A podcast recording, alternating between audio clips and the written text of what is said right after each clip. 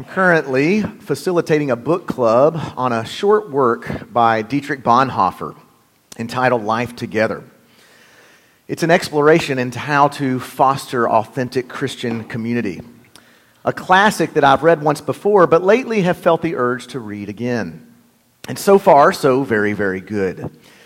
In fact, I had forgotten the beautiful way that Bonhoeffer begins this book. What a breath of fresh air to discover again that when he begins to talk about Christian community, he begins with gratitude. One of his very first sentences says this It is not simply to be taken for granted that the Christian has the privilege of living among other Christians. What a great way to launch an exploration into Christian community. To remind us not to take this gift for granted that it is a privilege to do life together as followers of Jesus. A little bit later, his heart really shows out on this point, and he says this He says, Let him who until now has had the privilege of living a common Christian life with other Christians praise God from the bottom of his heart. Let him thank God on his knees and declare, It is grace Nothing but grace that we are allowed to live in community with Christian brethren. I just think this is so refreshing. I want you to notice that Bonhoeffer says, quote, until now one has this privilege. And then a little bit later that, that we are, quote, allowed to live in community.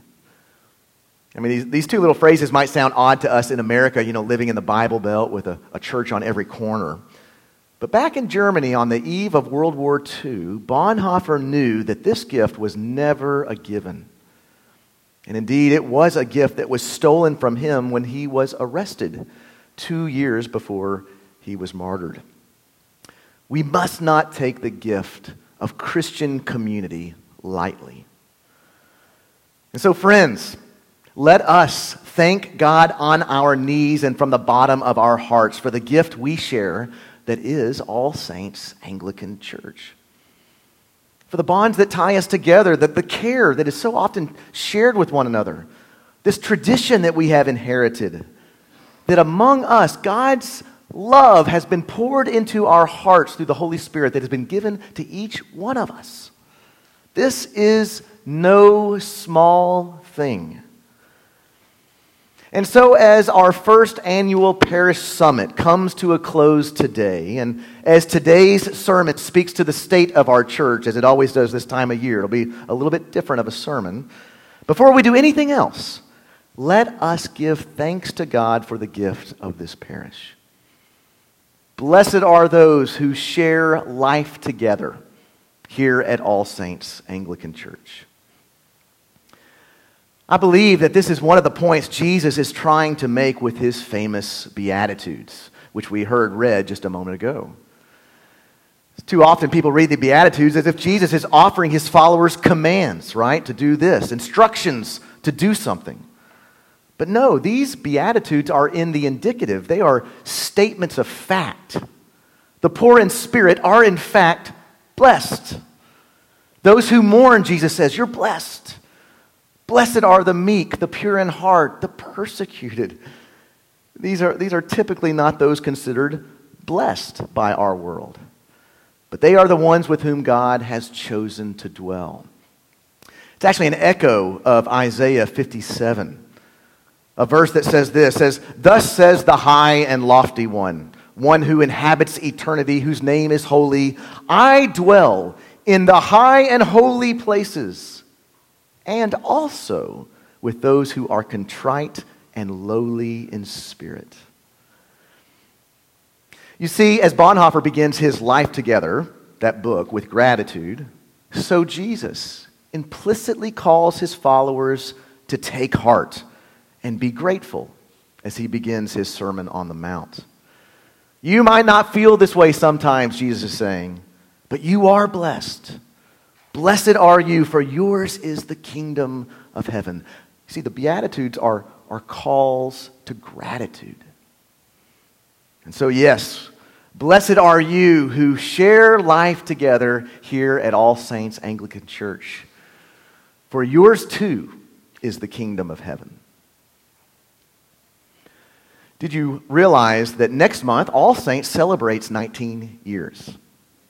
19 years ago, a group of approximately 40 people had been gathering weekly for prayer over the span of about three months, not sure what the future had in store for them. But during that time, it became clear that the Holy Spirit was, was calling them to form a church, a church for, quote, all the saints. Step by step, things began to fall into place. A connection was made with Bishop Gideon Githiga across the Atlantic from the province of Kenya. And this small group of Anglicans, which had now doubled in size, decided to ask him for temporary emergency oversight, that he would be their bishop. To which Bishop Githiga heartily replied, Yes, I will be your shepherd. And so a few months later, Bishop Githiga gets on a plane and comes to All Saints in June of 2004. He consecrated this newly purchased building and installed Father Chuck Filiatro as our first rector. Pretty exciting things. And really, much has happened since then. Many works of the Spirit worth recounting and celebrating. But for the sake of time, I'd like to zero in on one important aspect of our history that I believe is relevant for our present moment. It occurred as all saints started to experience an influx of new people, especially people who did not have an Anglican background, which meant that the prospect of change was pressing in. And so naturally, folks were a bit anxious. What kind of changes will be on the horizon? And how will these changes feel? Will they be unpleasant? Will we start to lose our sense of shared identity? I mean, they're all legitimate questions. Because change can be scary, especially when the something that is changing is something that you love. I just believe this was really a critical juncture for us as a church. And I praise God that our vestry at that time, before we decided to make any changes, whether it's changes to our Sunday services, the number of services we had, decisions about this property, about church planting, about staffing or programming, before we, before we made any of these types of major changes, our vestry decided to engage the parish at large. And they did so in order to discern together with lots of prayer, lots of discussion. They wanted to discern those aspects of our common life that must not change even in the midst of change. Did you catch that? What is it about our life together that must not change, even as we will surely experience change? And it was through this process that together we developed what we now call our mission and personality. Key aspects of our life together that must not change as things inevitably change. This mission and personality would become our canon, so to speak, our plumb line for making decisions. In fact, even today, the vestry makes it a habit to ask this crucial question when faced with any major decision. We ask, how will this affect our mission and personality? It, it's still that important to us. And so I thought it would be good to do a little review for a moment about what our mission and personality is all about so that we might remind ourselves. And so I want you to recall that our mission here at All Saints is really the mission of every local church, isn't it? To nurture a community of Jesus followers who share in the life of God for the life of the world. And I realize that different local churches will have different ways of articulating this shared mission, right? You go to different websites, you see different things. You know, uh, things like making disciples who make a difference, or manifesting the kingdom of God together, or proclaiming the good news of Jesus in both word and deed, and so forth. There's lots of different ways of articulating it, but basically, the capital C church shares the same mission wherever you are in the world. And yet, each local church pursues this mission in their own unique way, or with their own personality, as we like to say. And so, what are those unique characteristics of our church? Aspects of our, this is the question we were asking. Aspects of our life together that are not aspirational, they're true and important for us to hold on to aspects that we don't want to lose during any season of change? Well, Many of you remember that together we identified these following five personality traits. First, we are a church of healing hospitality. We seek to provide a safe haven for those who are hurt or wounded, especially with church wounds in their background. And so here you are welcome to sit and to pray and, and, just simply to allow the Spirit to work on your heart at His own pace. And since healing takes time, you just don't snap your fingers and, it, and you're healed up. Now, you are invited just to get involved in the life of, of our church, uh, at, of this church, at your own speed.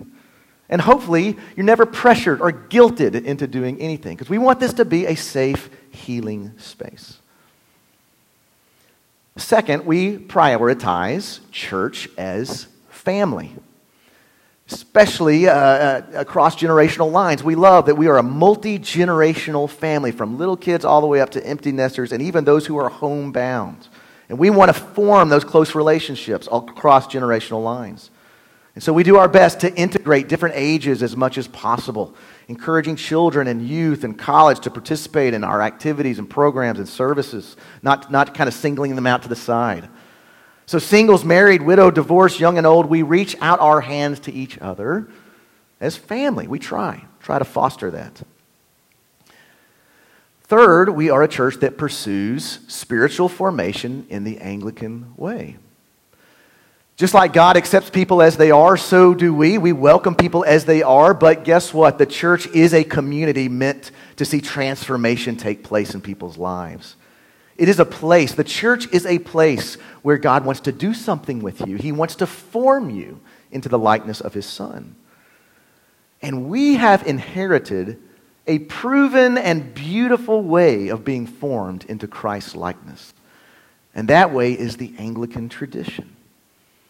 Which is why we focus on our Book of Common Prayer and, and other spiritual practices of, of, meditation, doing catechesis. We, we value liturgy, the sacraments, and the church calendar. These ancient practices are gifts that we don't want to throw away. No, we want to continue to utilize in our own spiritual growth.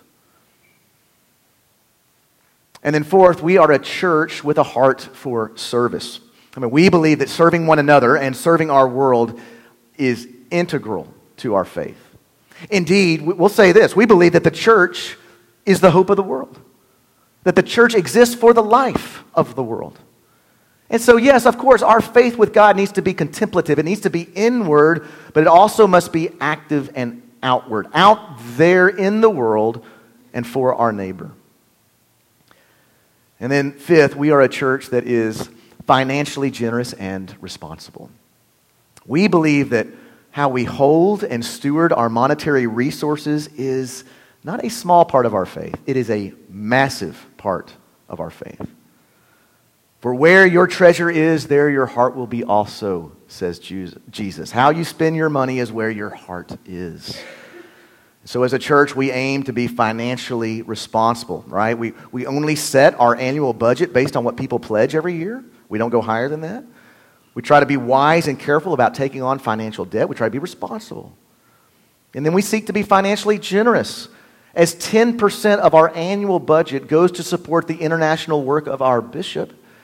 And then an additional 12% on top of that goes to various outreach efforts in West Tennessee and around the world. I mean, think about it. In total, that's almost a quarter of our budget. We want to be financially generous. And so there you have it healing hospitality the church's family, spiritual formation in the Anglican way, a heart for service, and being financially responsible and generous. That's our personality, the unique way in which we live out our mission. Now, I remember what a relief it was once we as a church had identified these personality traits. I mean, it just, it just rang true with everyone that was involved. It was as if everyone could now just take a deep breath and start moving forward together in unity. I, I just really think it was a, a, a, remarkable exercise for us and a pivotal moment in the life of our church.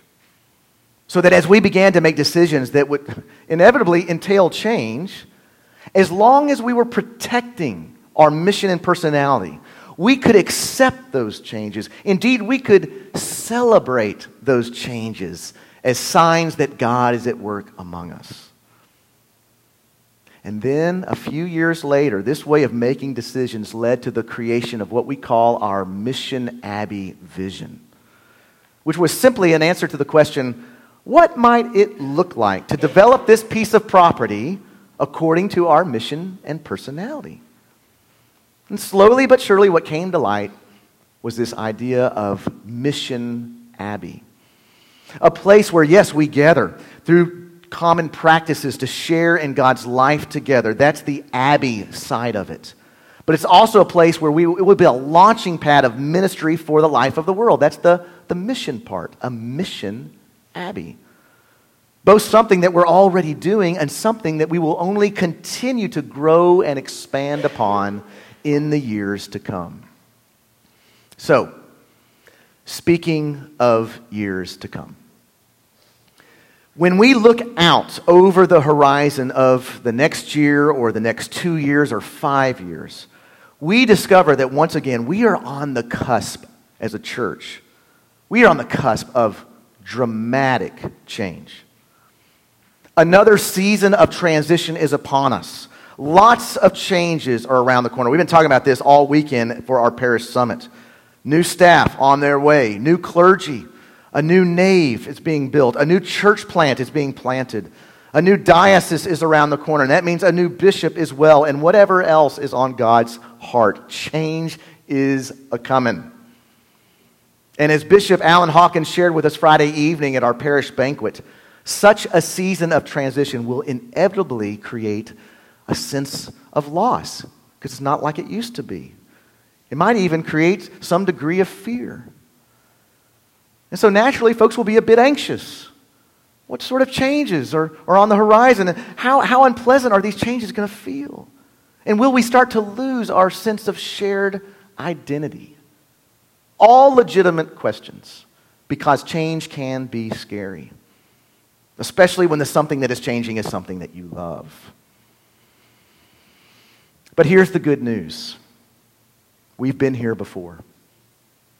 We are not strangers to change. We know how to navigate seasons of transition. Through prayer and discernment and collaboration, we keep our mission and personality on the dashboard, continuing to nurture a community that shares in the life of God for the life of the world, and continuing to stay alive to our unique personality in each and every decision we make. And as we do these things, then we will be poised to embrace with joy the changes that are surely coming our way. We will be ready to move forward with faith along the journey God leads us on through whatever season of transition comes our way. And so, all saints, take heart and be grateful for blessed are those who share life together here at All Saints Anglican Church. Heavenly Father, we give you thanks and praise for these 19 years in which you have been forming a distinct community, a community centered on your Son Jesus, filled with your Spirit, uh, existing to nurture a place where you may dwell on earth for the life of the world. And Heavenly Father, as we come upon uh, some inevitable changes in the story of all saints, we pray that we will hold things loosely, that we will move forward with faith, with creativity, uh, with open hands, with collaboration, and that as we move forward, we would listen for your spirit and discern, always keeping the mission out front and always staying alive to those aspects of who we are that you've called us to be. So we make it our prayer, Heavenly Father, do more than we can ask or imagine here at All Saints Anglican Church. Open our eyes to see what you might have in store for us. We pray this in the name of the Father, and of the Son, and of the Holy Spirit. Amen.